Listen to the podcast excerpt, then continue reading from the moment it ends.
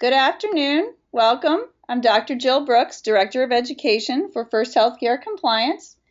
First Healthcare Compliance is helping healthcare providers and billing services around the country reduce compliance risks by using our cloud based comprehensive compliance solution. Each month, we provide a free monthly webinar bringing different experts in the field to discuss topics relative to healthcare practices. Today, we are so pleased to have Lori Desjardins joining us from Coding Strategies, one of our channel partners. Coding Strategies provides exceptional consulting and educational services designed to improve compliance and ensure appropriate reimbursement for the financial health of your business. Lori Desjardins is the Director of Consulting. She specializes in physician coding, education, outpatient coding, and reimbursement issues. Lori? Thank you, Dr. Brooks, and good afternoon, everyone, um, or morning from the West Coast, I should say. Um, we're going to talk today about medical decision making and how that links to medical necessity. We're going to talk about this from a documentation and coding perspective. Obviously, I am not a physician. I don't even play one on a webinar, but I am going to talk about coding concerns, documentation concerns, and the whole goal of this presentation is really to make the most subjective portion of your documentation much more um, clear cut, much more objective, and hopefully intuitive so that physicians and coders can take the inf salient information that's required from a coding perspective, document that, know the criterion, what meets the level, and then move on and see the next patient and continue to provide good care. So that's the goal of today's presentation. We're hoping that we can do that. From an agenda perspective, we're going to talk about understanding documentation from a coding perspective. Again, not clinical in this case. We are talking about documentation and reimbursement from a from a coding perspective. We're going to talk about medical necessity and what that means from a documentation coding perspective. Then we're going to talk about um, your visit note and how to assign code based on your documentation. And we'd call that the bottom-up approach because really what drives the acuity of the patient's visit, what drives why the patients are seeing you, and more and more what's driving reimbursement is your assessment and plan and how that links to medical necessity. So I call it coding from the bottom up. And then we're going to take the last few minutes of the presentation and, and, and briefly talk about how we can apply these principles in everyday uh, documentation so that you can, as I said, uh, document the services that you're providing to your patient and move on to the next patient without having to worry about um, level of code that you've selected and feeling comfortable with that. So having said that, let's talk about understanding documentation from a coding perspective. The AMA, um, most of you are looking, are using an EMR or EHR, depending on whether it's interoperable or not. Uh, for those of you who aren't, you're probably considering it, or we're certainly being incentivized from a reimbursement perspective from the government to adopt EHRs. So um, just briefly, and the AMA said this quite well, EHRs are not the panacea you've been sold. Uh, if you're using one, you certainly uh, know that. If you aren't using one currently, just be careful with the sales um, approach that you're receiving. EHRs are a tool. Um, if you use them appropriately, they can be a good tool to help capture some of the data that may be problematic, maybe time consuming, but they are not uh, one click medicine. Um, they need to be used carefully, they need to be used uh, appropriately, and that's what um, has brought the medical necessity issue up. So the AMA talks about, and I would recommend that you go out and take a look at the article, but they really do talk about um, some of the un expected consequences of um, the way some EHRs have been set up. And it really is uh, bringing into question the medical necessity of, of patient encounters. So most of you are familiar, certainly have heard about the SOAP note. It's the Subjective Objective Assessment Plan. It's comfortable to physicians. It really does follow um, some logic as to how you gather information and make decisions with regards to patient treatment. What I want to do today is really talk about um, documentation from a SOAP note format. I'm going to try and take some of the coding uh, terminology out of this presentation and really talk about level of care and when I talk about level of care, I'll be talking about levels of um, coding with regards to uh, the documentation that you're providing, but I'm going to try and keep away from um, using terms like detailed history and detailed exam. I really am going to talk about a level four history or a level four exam. And when I say level four, uh, I will distinguish between whether that's a new patient 99204 versus an established patient 99214. But when I say level four, it's the last digit of a particular code class. So there are three key components in um, in a subjective note, in a, excuse me, in a SOAP note. They're, um, they equate to history, examination, and medical decision making. So the history, exam, and medical decision making are really coding formats. They are not documentation formats from a SOAP perspective. So what I want to try and do is, is mirror those and match them up. So if we take a look at your SOAP note, the subjective obviously equates to history. History equates to the three things that we need from a coding perspective, which are history of present illness, review of systems, and past family social history. The objective portion is the exam. It's kind of self-explanatory. And then we get to the area that is a little more convoluted from a coding perspective, but your assessment and plan Uh, basically equates to your medical decision making. Medical decision making is again broken into three parts. We have the diagnosis and management options, which generally equate to your assessment. What diagnoses are you are you assessing or treating? What's the acuity of those diagnoses? And then the risk is the plan or the risk of mortality of the patient related to those number of diagnosis and management options. And the other area that we use from a coding perspective that really can be found throughout the SOAP note is the data element. And data elements can be in the subjective portion. They're if it's not uh, documented and subjective, um, then sometimes data can be found in documentation between the objective and the assessment. So, for example, the determination to obtain additional records may be found somewhere between the objective and assessment in your records. The subjective portion of data will be reviewing test results with the patient, discussing that in the history of present illness. It may be uh, getting additional history from family members. That's all part of what you might document in the subjective portion of your note. Other elements of data that might be found in the subjective would be um, reviewing notes from other consultants or other physicians to get the flavor of what's going on with that patient. So that's all part of the data assessment.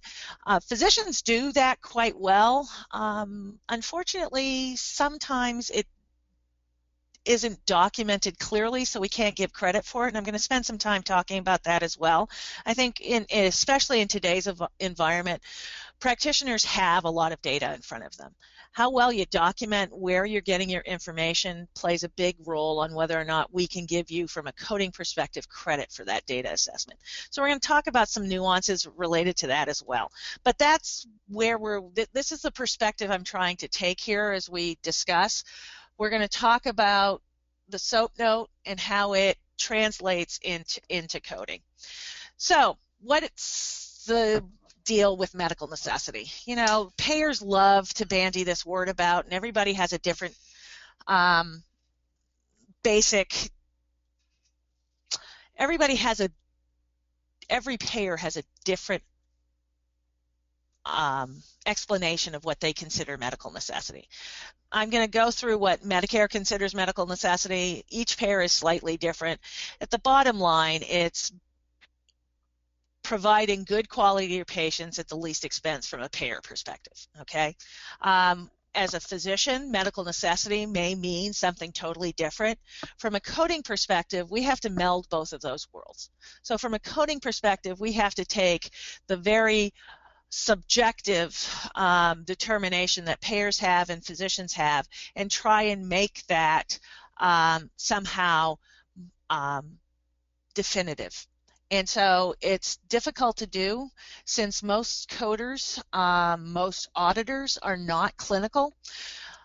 And it's difficult for physicians to understand if we're using very definitive terms on how to determine medical necessity, how that translates into the documentation of um, your objectives, your, your, your SOAP note.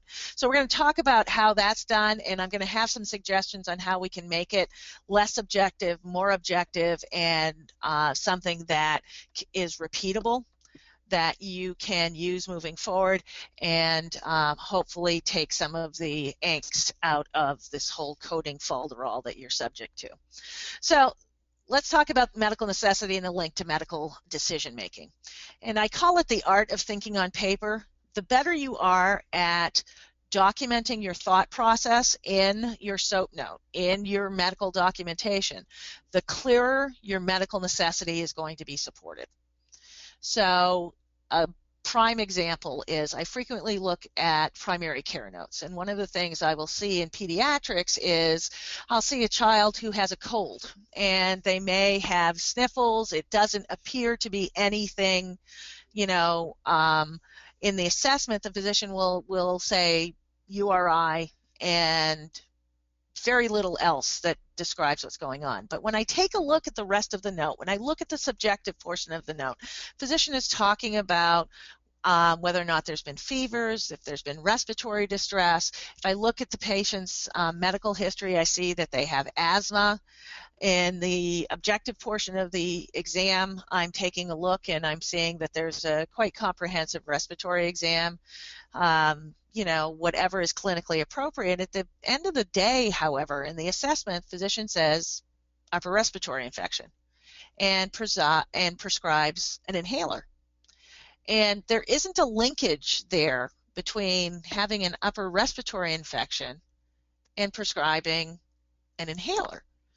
So if the practitioner had brought in the thought process that's quite clear to them, but not necessarily clear to an auditor or certainly to an insurance company that this patient also has asthma they aren't telling the complete story. They haven't documented their thought process in paper, and it really does not do them a service and it doesn't show the acuity of their medical decision making. So, automatically putting somebody on a rescue inhaler is not necessarily supporting the medical necessity for a higher level of service that may be warranted.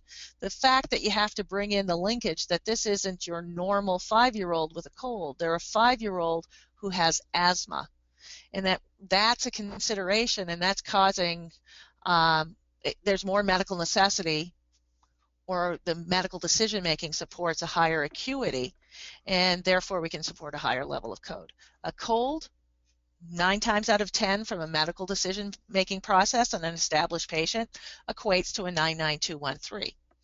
A cold with systemic involvement, such as a history of asthma, so we're concerned about that, poorly controlled diabetes, um, patients who have fever, all of those things that are documented, if you bring those into your assessment and plan and they are clinically relevant, and that goes without saying, all of this has to be clinically relevant.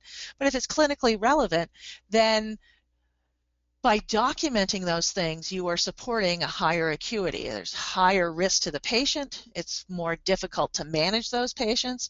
And the acuity goes from a 99213 from a medical decision making perspective to a 99214 if we have some chronic conditions that are affecting the treatment. And I'm going to walk you through how that works and how that links to medical necessity.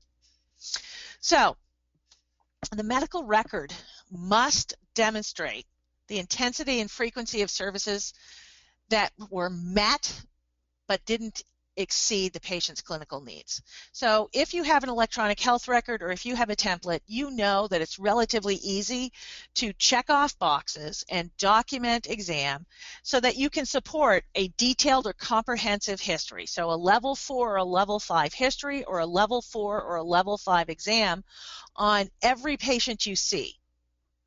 What isn't telling the complete story there is is it medically necessary to have documented all of that? Is there an acuity there that supports checking off those boxes?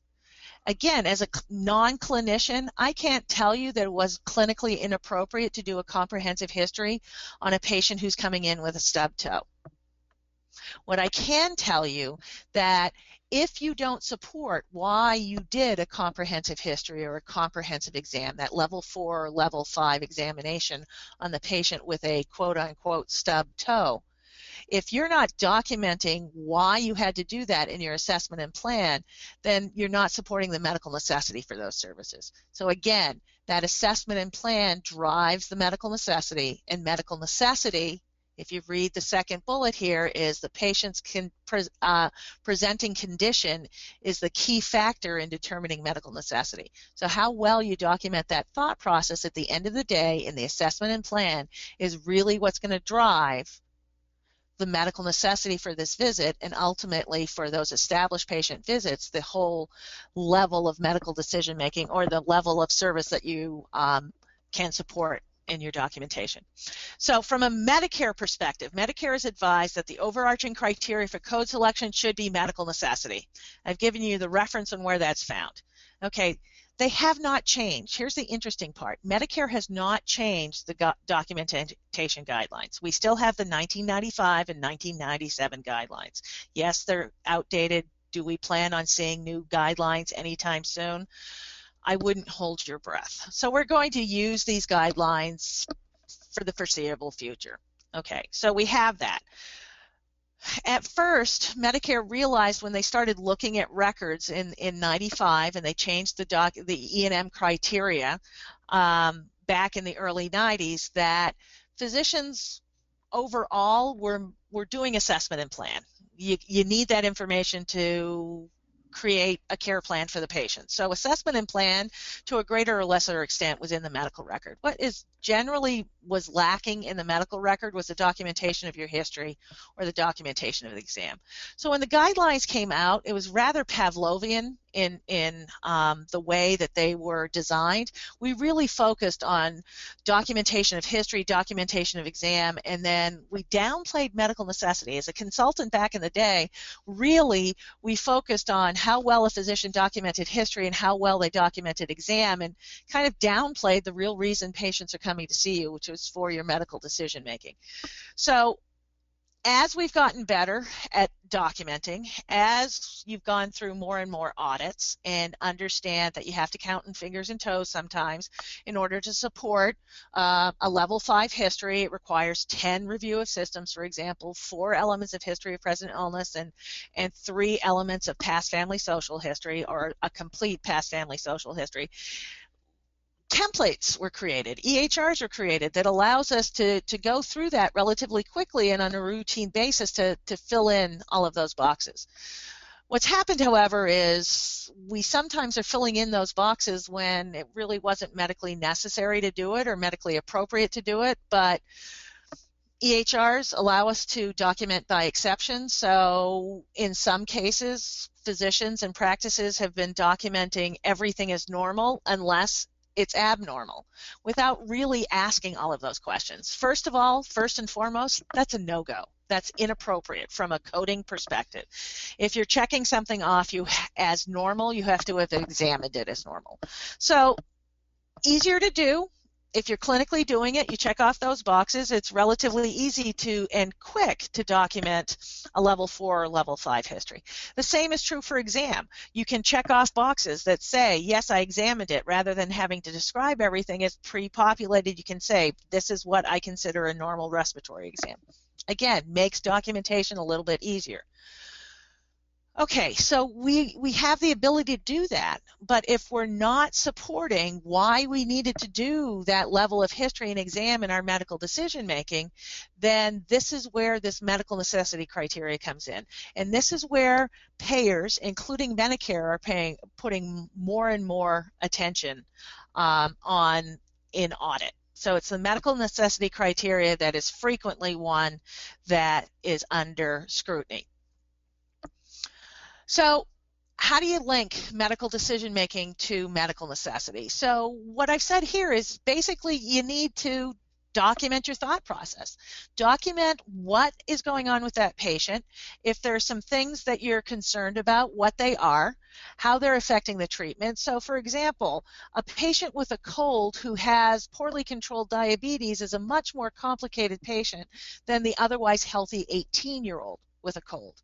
A patient who has pneumonia that's viral in nature and doesn't have fever or it's resolving and they have no comorbidities, that patient's a little less complicated than the patient with fever who has bacterial etiology. So those are the things that you need to document. They they they may be intuitive to the practitioner, but they are not intuitive to the person who is reading the note from a coding perspective. The other thing to consider, because as much as all of you think coding is cool, and I know everybody went into medical practice to code, I'm being facetious here. Um, the reality is the next physician who sees this patient, and in the transient society that we have now, I, for example, was in Atlanta last week. I live in Maine. So if I had to have been seen in Atlanta last week because of an acute onset of a condition, I want that treating physician to be able to quickly get a copy of my medical record and take a look at my physician's last note to see what was going on from a medical decision making perspective. Was my diabetes poorly controlled? Was it getting better? Was there any new onset problem that was going on? I don't want that physician to have to interpret test results. I don't want that physician to have to interpret um, lab values. I don't want that physician to have to look at the EKG if they, in one salient um, place, they can get all of that information in a diagnostic statement. So it goes to a patient care perspective, not only just a coding perspective. Face facts as a clinician, what's the first place you look for for information on a new patient you're seeing? Hopefully, it's the assessment and plan because hopefully your colleague, the person who has seen the patient last, has given you a great narrative that describes what the patient's gone through, what their tests have been, what their signs and symptoms are, and so that you can, at one fell swoop, get an understanding of the acuity of what you're looking at and then go on and make additional decisions for that patient based on the new history that you take, based on the new exam that you're going to do. And then you can relay that information in a salient, easy to understand perspective. So that's the whole idea behind this. So if a patient is new to your practice, if you're seeing them in consultation, if you're seeing them as a new patient, if you're admitting them to the hospital, so it's an initial service in the hospital, this really doesn't affect you in that it is not going to affect overall coding because the rules really haven't changed. Medical decision making, there are three components. If you're seeing a new patient, any of those that I've just described, you have to get it exactly right. History exam, medical decision making have to meet the level. If they don't, then you drop down to the lowest level that's documented.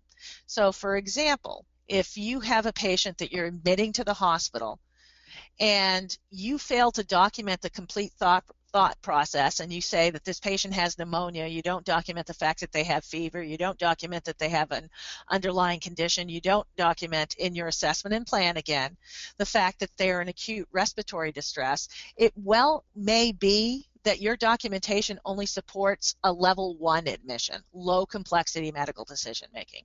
Now, we know if we're going to talk amongst ourselves in legitimate terms, there's no way you're getting a patient hospitalized if they only have low complexity medical decision making. There is no medical necessity from a hospital perspective, from an inpatient admission perspective to support that. It's not a matter that the patient's acuity doesn't support it, it's a matter that your documentation doesn't support it.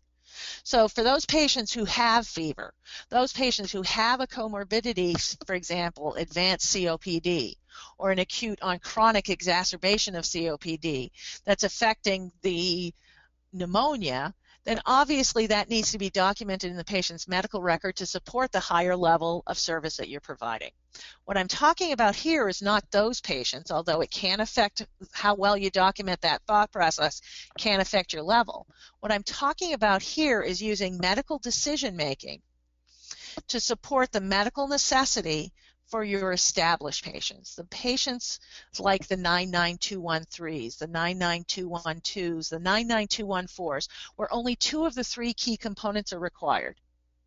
If we use medical decision making to support medical necessity, what I'm suggesting is that we use medical decision making as one of those two. So rather than coding a service based on documenting a comprehensive history and a comprehensive exam, what I'm suggesting is that we use medical decision making in either history and exam to support the level. So for example, if a patient's being seen for follow-up of diabetes, hypertension, and hyperlipidemia, and the physician is assessing all three of those, so there really is an assessment of all three, then that visit supports a level four. So the medical decision making supports a level four. We then need to determine if your history and exam, one of those two elements also have to support a level four. So if we work from the bottom up, what's your medical decision making, which supports a medical necessity for a level four? Then, in order to support a level four, what level of history did you document? And nine times out of 10, if you've got moderate complexity medical decision making, you're doing moderate complexity or level four history. The question is, are you documenting it? So the key here is documenting those things that you do so that we can get credit for it and move forward. So the coder's mantra, which makes every physician cringe, is if it isn't documented, it isn't done. And the reality is, from a coding perspective, from a documentation perspective, reality is it's probably done but not documented. And that's one of the things I find frequently in audit. When I look at a physician who is seeing a patient for multiple chronic illnesses and their history doesn't support a level 4 history, that physician is under documenting what they've done because in order to, to assess a patient with those chronic conditions, if they were legitimately assessed, the physician has to do, their subjective has to support that level four. They're not going to, you're, you're gleaning the information. The problem is frequently physicians don't document expected responses. So the better you know the patient or the better you know the disease, there's a litany of questions that are asked of the patient but unless they give you something that you're not expecting, nine times out of 10, it does not make it into the documentation. So the history of present illness is that it's that dialogue between the physician and the patient, and that's where stuff gets missed. So I'm going to talk about medical necessity. Documenting your questions in the history of present illness and linking that into your assessment and plan is that whole part of the linkage of your medical necessity. So, coder's perspective, not documented, not done. Auditor's perspective, the years I've done this, done but not documented. Nine times out of ten. If we are legitimately assessing multiple chronic conditions or the patient's coming in with an acute problem, you have to ask the questions in order to support the um, your thought process. The payer's mantra is was it medically necessary? So if your diagnosis is a URI and all that gets documented is the URI with putting the patient on, the prescri- on a prescription, have you adequately supported the medical necessity for a level 4? Should this visit be a level 3, a 99213 versus a 99214? So how can we make this clear to an insurance company that really was medically appropriate? And let's face facts, there are some times that it is going to be a legitimate level three or a level two. For example, the patient who comes in, they've been poorly controlled, um, a poorly controlled hypertensive patient. They come in, they've started their diet and exercise, they've been taking their medications as prescribed, and suddenly all of your hard work comes to fruition and this patient is stable you've done your job well. If that's the only problem you're assessing today from a medical decision making perspective, and again, that's what's correlating to medical necessity, this patient's probably going to support only a level 2, a 9921 service today. Doesn't make sense intuitively. You've done all the hard work before, but it's the end of the day. We now have got this patient stable. The acuity isn't there to support a lot higher level of service unless other conditions are also being assessed. These are some of the examples I'm talking about. So what I want to do is take the game out of this whole documentation piece. I want to take the whole, I can make every patient you see a detailed history and a detailed exam, and therefore using just two of the three key components and throwing medical necessity out the door, I can say every patient you see, we can support from a documentation perspective a 99214. That's not what this is about. The, what this is about is taking medicine and putting it back in the practitioner's hands. What's the medical necessity for the service? Why do I need to see a physician rather than going to the pharmacy and picking up an over the counter med? What are some other factors that are affecting this? Okay, so the real reason patients want to be seen is not for how well you document your history and it's not for how well you document your exam, although those are important. What they're really coming to you for is for you to to treat them, to make them feel better, to get let them understand what's going on with their bodies. So the problem in this whole thing is we have medical necessity, which is a very subjective concept. We have the audit of medical decision making, which also can be very subjective, and we're going to talk about that. And part of it lies in the table of risk, which is in some cases an antiquated table. Okay, so the goal is to correlate medical decision making to medical necessity from a coding perspective and define the gray areas in medical decision making such as what I talked about with the risk, um, and to make the criterion more objective. We want it to be objective in the practitioner's mind so that they know I'm seeing this patient. I know when I walk out the door, I've done level four medical decision making. The next question is, did I do level four subjective on this patient do it or did I do a level 4 objective on this patient? And can I then support coding a 99214 okay? So if you intuitively know where your medical decision making is EHRs will help you dot the I so to speak or document some things that you may not have documented because it may have forgotten, whatever the issue is. But again, if it's done, document it, move forward.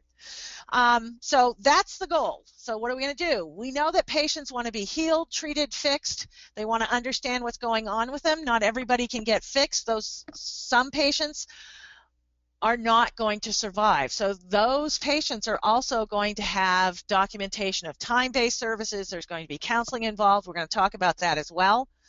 So from an assessment and plan perspective, the medical decision making, we need to know in your assessment what's the acuity of the problems that you're addressing. What are the risks associated with those conditions? And what's the complexity of the material that you have to go through, all of that data. So all of that information should be easily defined by the treating physician. We can't interpret it.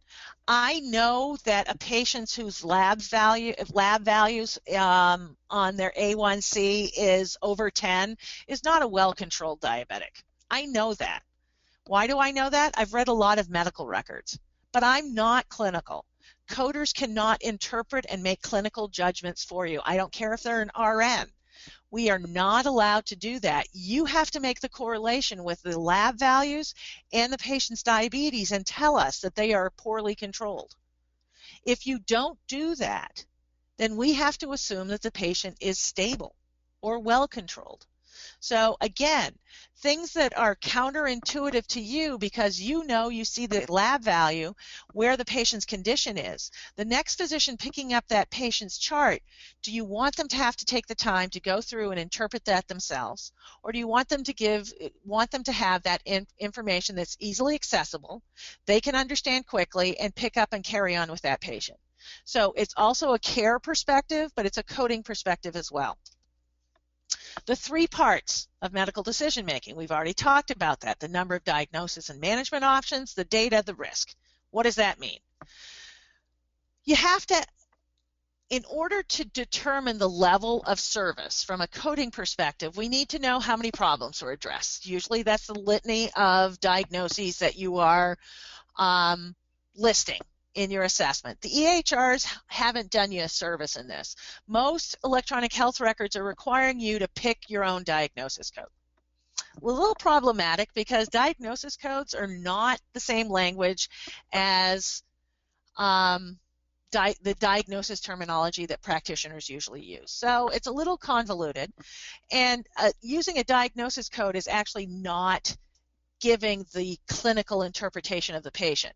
So frequently diagnosis codes, listing a diagnosis code is not enough. You actually have to address other issues that are going on with the patient, give um, whether document whether or not the patient's controlled, improving, all of those things the decision tree related to all of this we're going to talk about uh, coming up. Um, so we have the number of problems addressed, we have the risks of the problems that the patient has or the risk to the patient, and then the more and more complex information that practitioners have to review. So the thought process in three easy steps, this is the portion that we talked about uh, with regards to the SOAP note. The assessment equates to the number of di diagnosis and management options. The risk is basically um, equates to plan. And then, as I said, data can be found throughout the note. What you need to know from a from a clinical perspective, from a clinical slash coding perspective is, regardless of where you document data, it all comes into your assessment and plan. Okay, how you document it document the data that you're reviewing is going to determine how well we can give you credit for it. So we'll talk about that. So from an assessment perspective, again, I tried to put these into levels for you so that I'm not trying to make you understand coding terminology. So we have new problems versus established problems. So if it's a new problem, two questions to ask. If you have enough, the patient being seen it's new to you as the practitioner, not the patient. So a patient who has diabetes, but they're seeing being seen by an endocrinologist for the first time, that patient's problem is new to the endocrinologist okay? Patient who presents with asthma for the first time to their primary care physician, that's new to the primary care physician.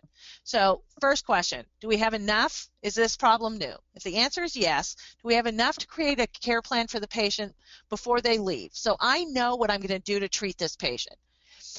I may document that if that doesn't work, I'm going to try something else, but right now I've got a care plan for that patient okay? That equates to a level four. Interesting part under assessment and plan is level four is the same for a new patient as it is for an established patient. The criterion is the same. The next question is, is it new that I need additional workup on?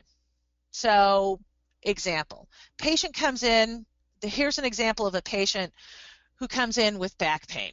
This patient doesn't, ha doesn't have any radiculo radiculopathy.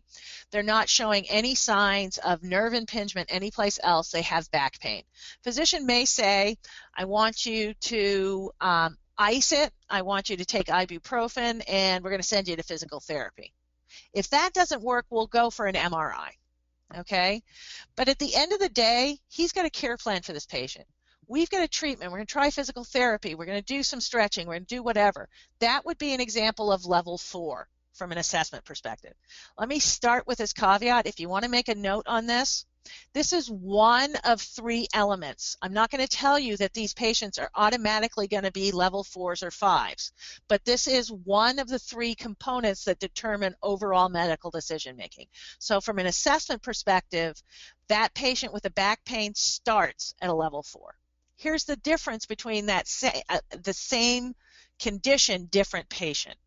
Patient presents with back pain. They have radiculopathy. They've got numbness down their leg. Um, it was an acute onset. They've tried ibuprofen, it's not working. Before you send them to PT, you want to make sure that there isn't nerve impingement going on somewhere. So prior to creating a care plan for this patient, you're going to order an x-ray, a CT, some sort of diagnostic study to determine what the course of treatment should be for this patient given their symptomology. That's an example of an assessment equating to a level 5. Again, only one of the three components of medical decision making, but one that we need to consider. Then then we go down to an established patient. And established patients are classified as whether or not they're stable or controlled, unstable or poorly controlled or uncontrolled, also add in there not at goal. So you may see a patient who is progressing, but they are still not at goal, not where they need to be. That may be um, an unstable problem. Okay, and then we have self-limited or minor problems. The reality is, um, given today's conditions and copays and whatnot, um, primary care and certainly specialties are not seeing a lot of self-limited or minor problems.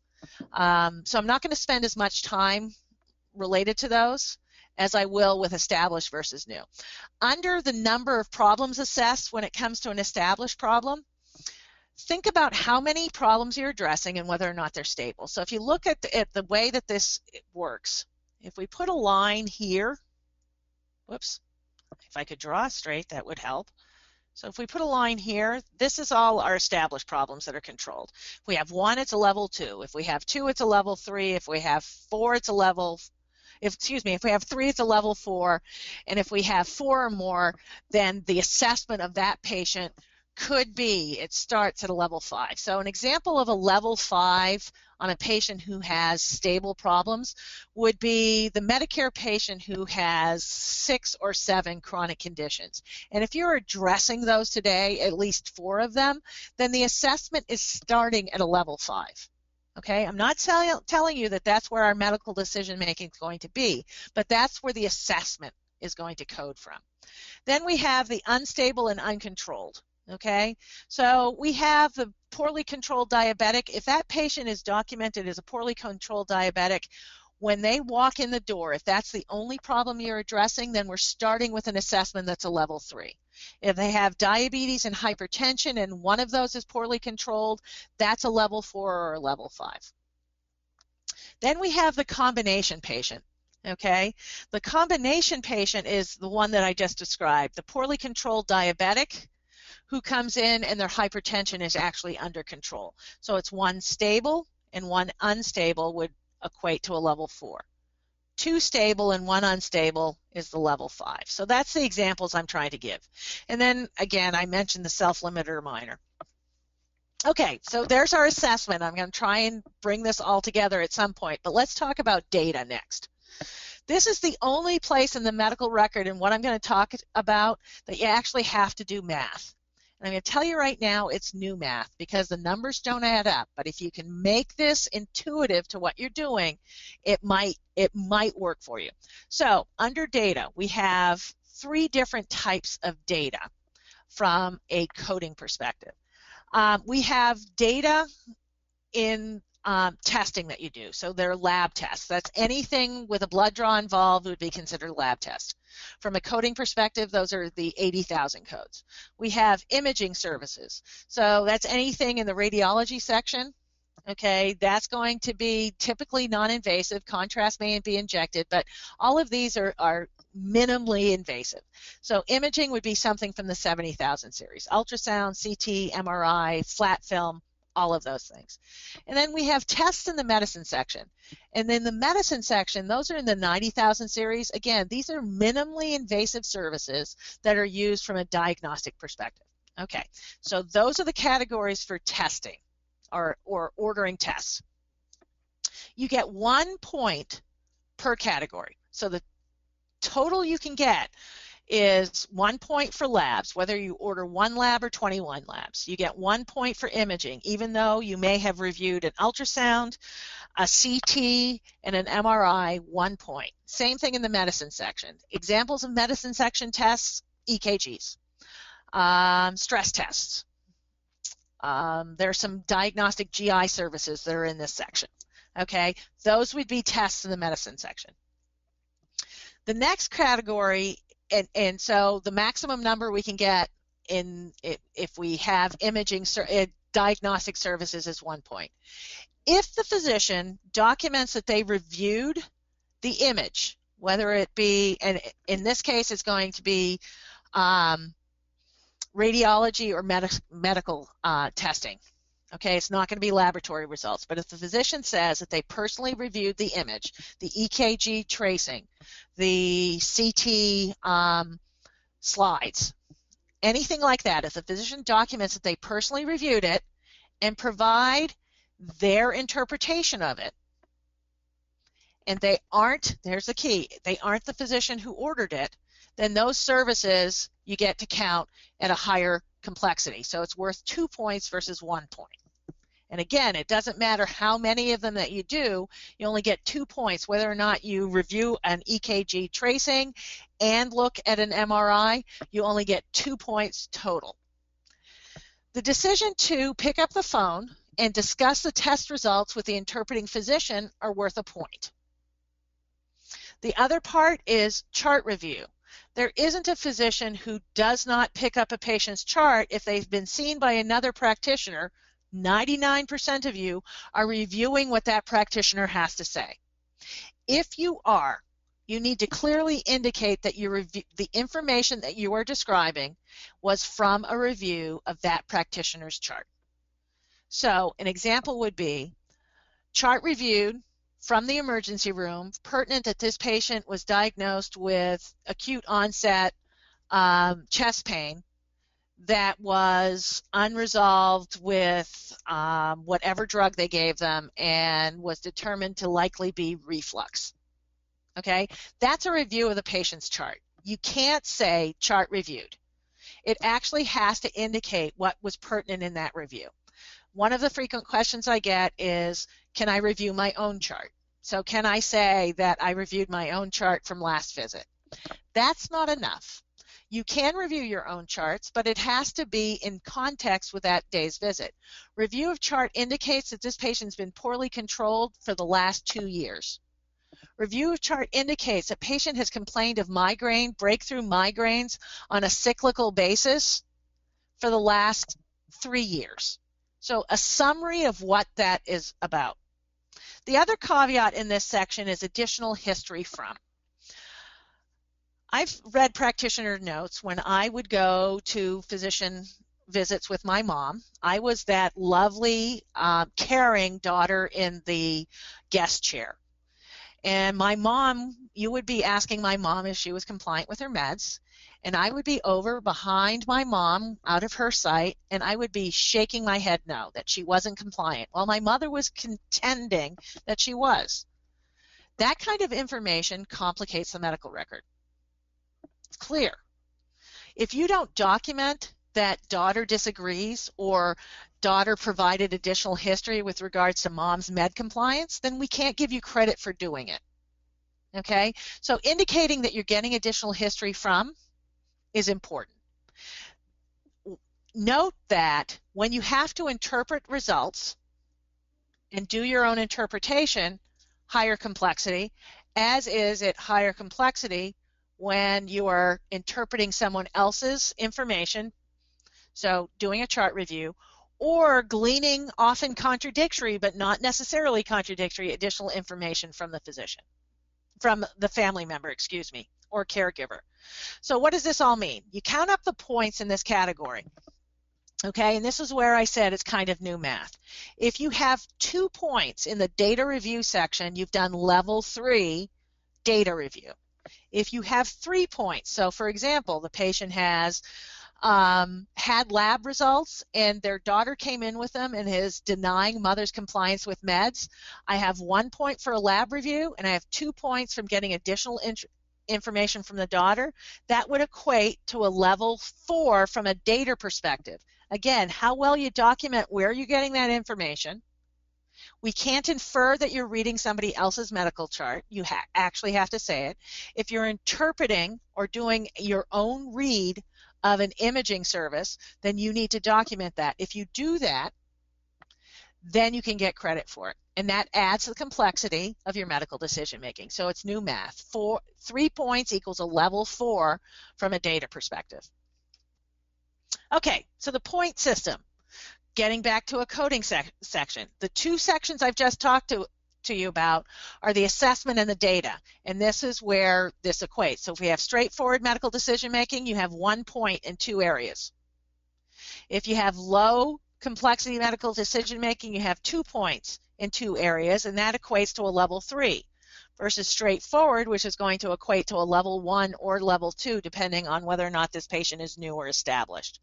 And then we have level four, which is three points in two areas. You get the pattern. So decision tree, pretty self-explanatory. I'm not going to go through it. Kind of walks you through whether or not we're going to be at a level four or a level five with regards to the uh, number of diagnosis and management options, the assessment piece of this. So what needs to be documented?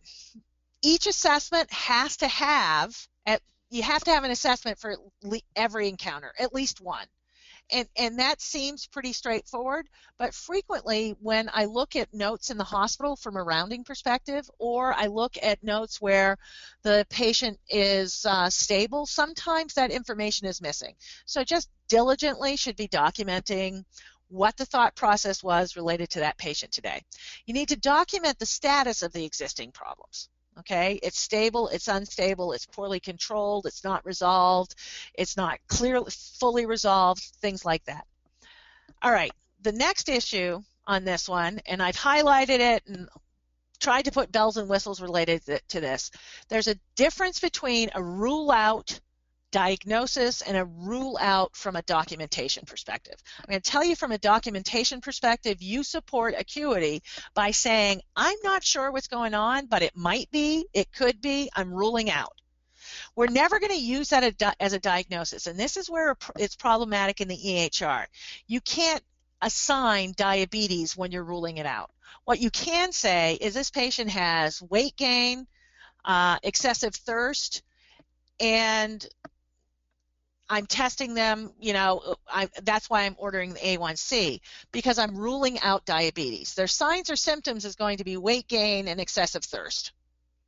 Until they come back with a definitive diagnosis of diabetes, you can't give them that. But you're talking about the acuity of what you're thinking with this patient by saying that. So that's key in here. You can't assign it from an EHR perspective. This is where you're going to have to free text. Treatment should be documented, including instructions, nursing therapies, meds. If you're going to if you're going to consult someone, that should be indicated. That's all part of good medicine. That's good patient care. From a risk perspective, okay, this is where I'm getting into that other area. This is the plan perspective. This is this is the one area I think more than any other that's gray. We have in order to support the risk for this patient, you should document the comorbidities, the underlying diseases, all of the things that are affecting or increasing the complexity of the care that you're providing. Document if performed uh, or planned surgical procedures or you're doing invasive tests. Document if procedures or tests need to be done on an urgent basis. Why? Why if it's is it urgent? Not the fact that you're doing a stat blood culture, but why? Okay, that supports the thought process. Here's the problem. This probably can't be seen really well. Um, this is the table of risk. If you ever look at the 95 or 97 documentation guidelines for evaluation and management services, this is the only part of medical decision making that has actually been published in these guidelines. The other two factors that I just showed you are, st are standard formats that have become an industry standard. It's actually based off the Marshfield Clinic tool. Um, that is an audit tool that most of us still use. So the assessment and the data or the number of diagnosis management options and the data is part of, a, a, of an industry standard audit tool. The only piece of medical decision making that actually has been documented by the federal government and the AMA is the table of risk. Table of risk was a well-intentioned document.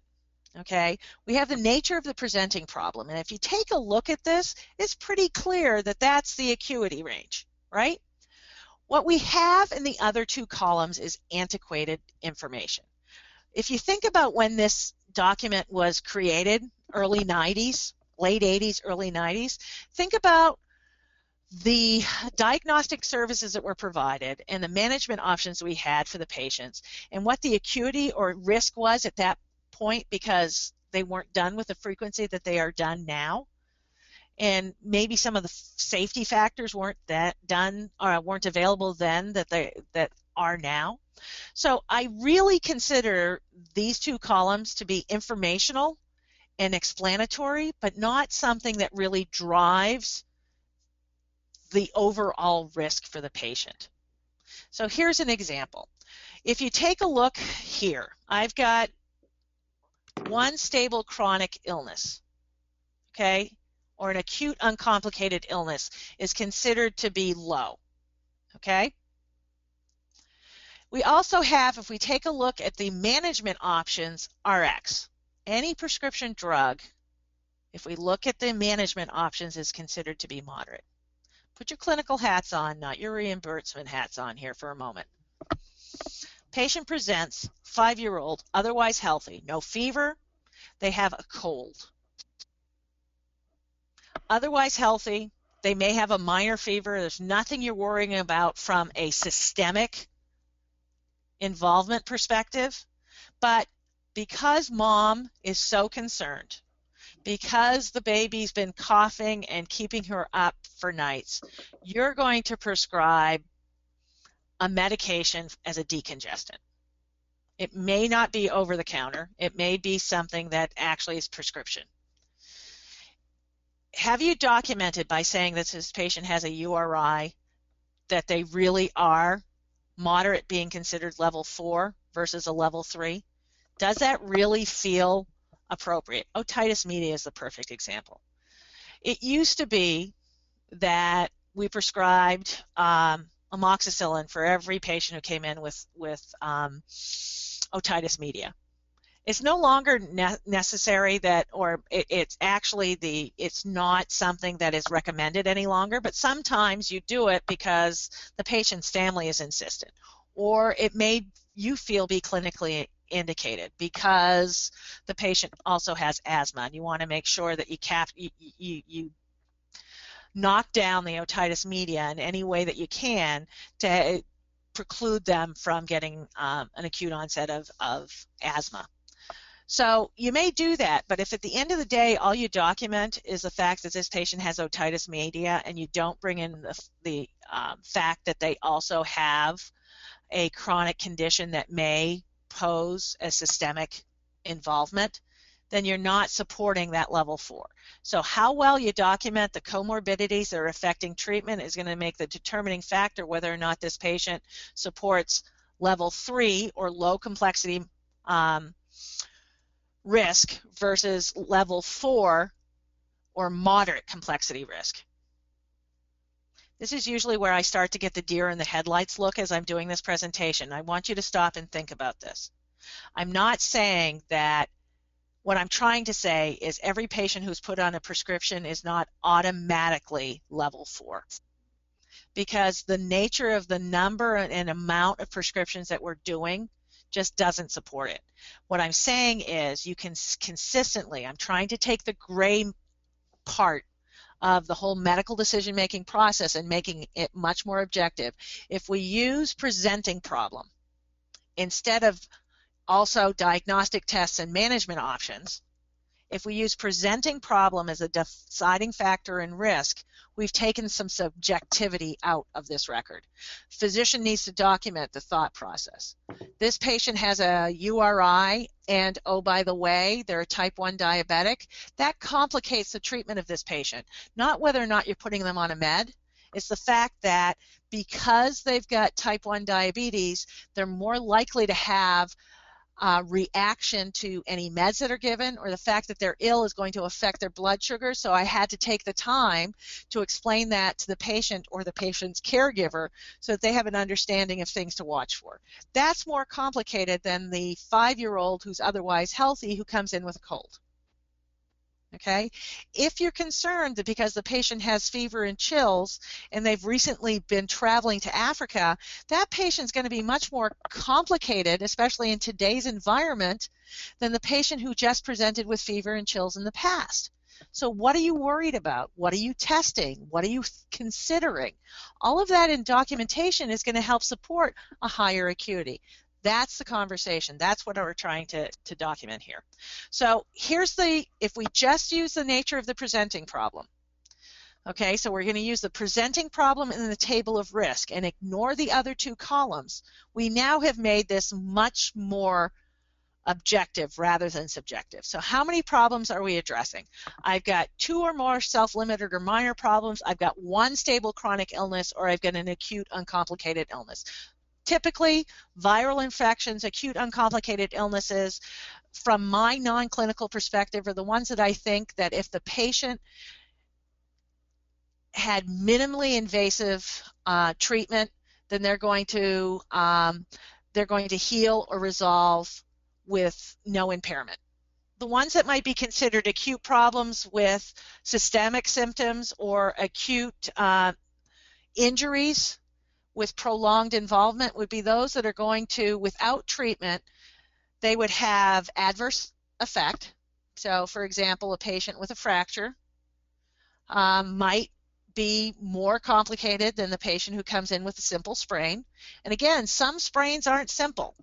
And so how well you document that is, is also going to affect whether or not that would be considered a level 3 presenting problem or a level 4 presenting problem. How well you document the thought process here is key. Um, we're coming to the conclusion of this. I want to bring it all together if I can um, about medical decision making. So what you need to consider when we're talking about medical decision making is two of the three components. So we have the components are the number of diagnos diagnosis and management options. We've got data that has to be considered, right? And we have risk. And I've already mentioned my thought process in helping make this more objective rather than subjective is to use presenting problem to help support the risk and overall medical decision making. So, based on what's documented, if the physician sees a patient with three chronic illnesses and all three are addressed that day, that patient starts with a diagnosis or management option of a level three. Excuse me, a level four. Then physician documents lab review. So I'm going to be at a level one from a data perspective. But if I go back, and I'm going to go back to this presenting problem, a patient being seen with two or more stable chronic illnesses equates to level four, right, from a risk perspective. So if I think of it that way, then where am I with this patient who comes in with the diabetes, hypertension, and hyperlipidemia that are addressed today? I've got two areas that meet or exceed a level four, and so my overall medical decision making, regardless of the fact that data didn't meet it, my overall medical decision making is going to be a level four. Here's where it would be different. Patient presents today for a new onset problem, comes in for a sprained ankle. They heard something pop, they're concerned that it could have been a fracture. On palpation, you don't think it is. You think it's a simple sprain. There's no additional workup. You really aren't considering anything. From the number of diagnosis and management options, this patient is still going to be a level four from that perspective. They're not going to be moderate here because at the end of the day, it's a simple sprain. We didn't do any data review on this patient. We didn't have to order an x-ray. But at the end of the day, it's an acute uncomplicated illness or injury, right? I'm no longer going to be a level four for medical decision making perspective. What I'm going to be on this patient is a level three because two of my three have met or exceeded a level three. I have not met or exceeded a level four.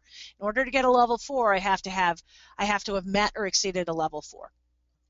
Having said that, that's how we put all of these together. The slides, I think I just gave you an example of this. This is how it works out. Low, if they don't meet up, would be how we score medical decision making. I want to thank you for your time. I know we didn't get through everything. What I want, before I let you go, one last piece of this is don't forget, I've talked today just about medical decision making. Let's not forget that even if you have level four medical decision making, you still need to support that level four in the documentation of either your history or exam in order to support that service. So it's not enough just to document a really stellar assessment and plan. You have to backfill that in, and document all of the questions that you ask the patient in the history of present illness and review of systems and past family social history to support that medical decision making. So again, thank you for your time and attention.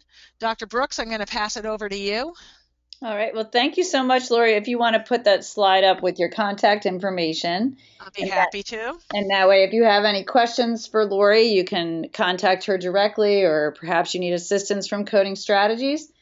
And our team at First Healthcare Compliance is available to you 9 a.m. to 8 p.m. Eastern Standard Time. Uh, call us or email us if you have any questions or would like to schedule a quick demo of our software.